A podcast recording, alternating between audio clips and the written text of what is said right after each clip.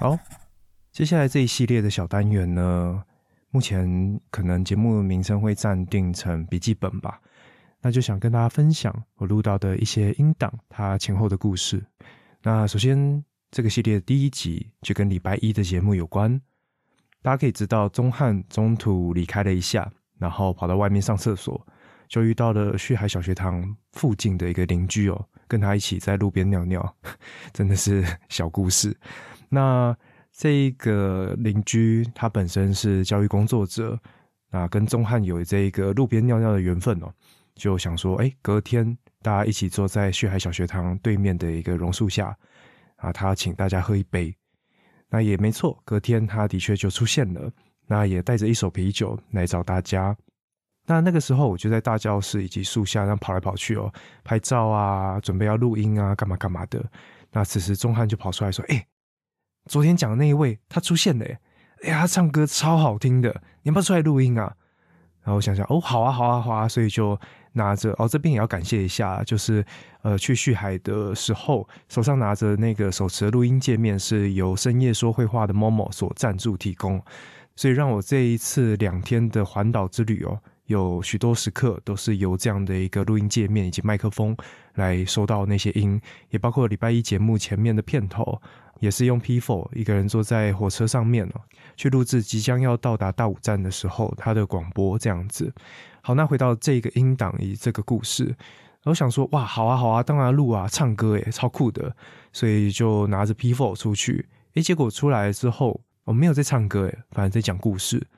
那这一位教育工作者呢，他就在分享着他之前他心脏有一些状况啊，所以算是蛮严重的，有几度他的生命迹象都是终止的，所以他有感而发，就跟大家分享了这一些事情，也包括他经历了这样的一个濒临死亡的一个状态时，他看到了什么。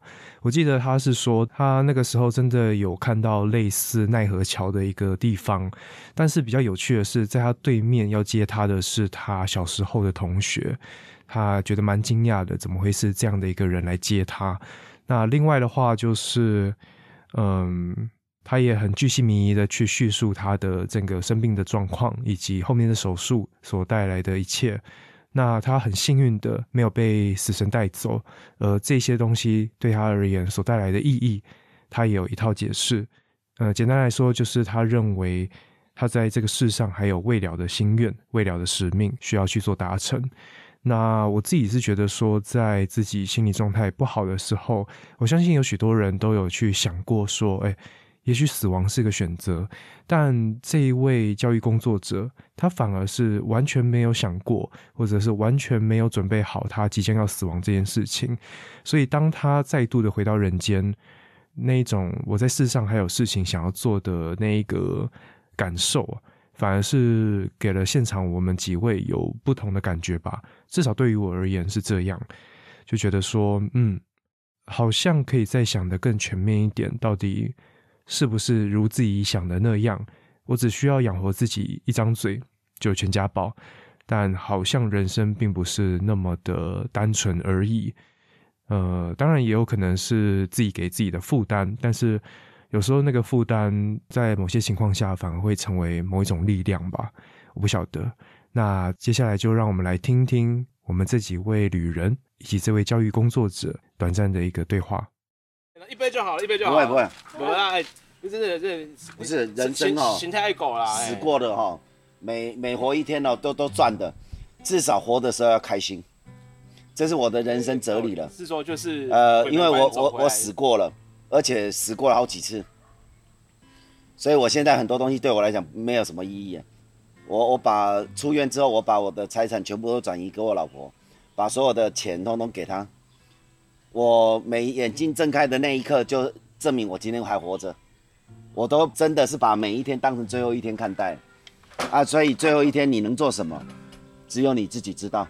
明天你能做什么，谁也不知道。老天爷如果要要要收你哦。人家说什么三斤要收你活不到五斤啊，啊，我是老天爷不收的人，所以我还有我的责任呢。来。来，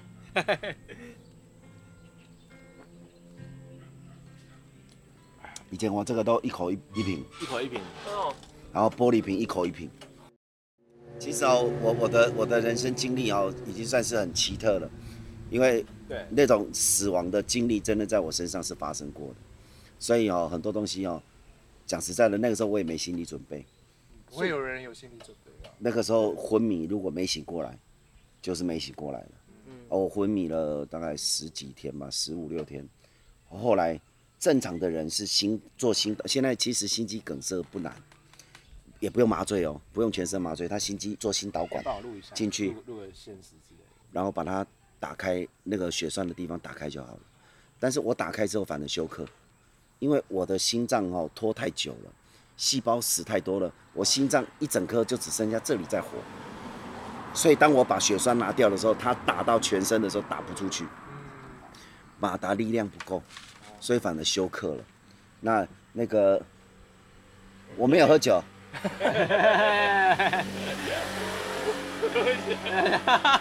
他他他在录影啊，他在录影。哦对对对，那个我有那个今天礼拜天没关系啦，礼拜天没关系，大家自己来放松一下。我我是觉得在自己家里哈，然后大家兄弟姐妹难得假期回来，对，开心一下。我觉得我很关，系啦，对。其实我不是在地人呢，我是我老婆是这里的人嗯，啊，我我新竹人。新竹哦，那小时候家境不好，所以从新竹这样辗转辗转，搬了好几次家，搬到高雄。对，那那个时候我念书念，以前念师专不用钱公费，所哦以有有的吃有的住，啊。所以我才才能够呃顺利的把书念完。那在求学的过程里面碰到很多好的老师拉我一把，所以我现在能当老师。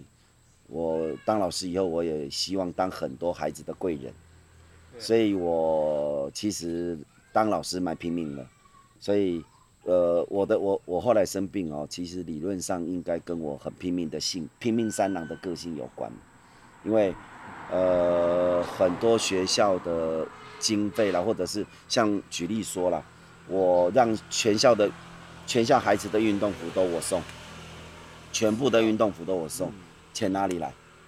我出去外面私人募款，然后每一年毕业旅行，我都会带他们去一个特别的路线，像环兰屿，我就就我就做过，哦，我带他们哦，骑，就是正边旅行就是往东部走这样。我每一年做做不同的路线，我每一年都走走一条，都走一条，哎，你你看起来没有二十岁，有啦，我二十九了，我还猜这样子算很准的，对啊，二九了二九啊，二九啊，那你不容易呢，年轻人有这种想法不容易。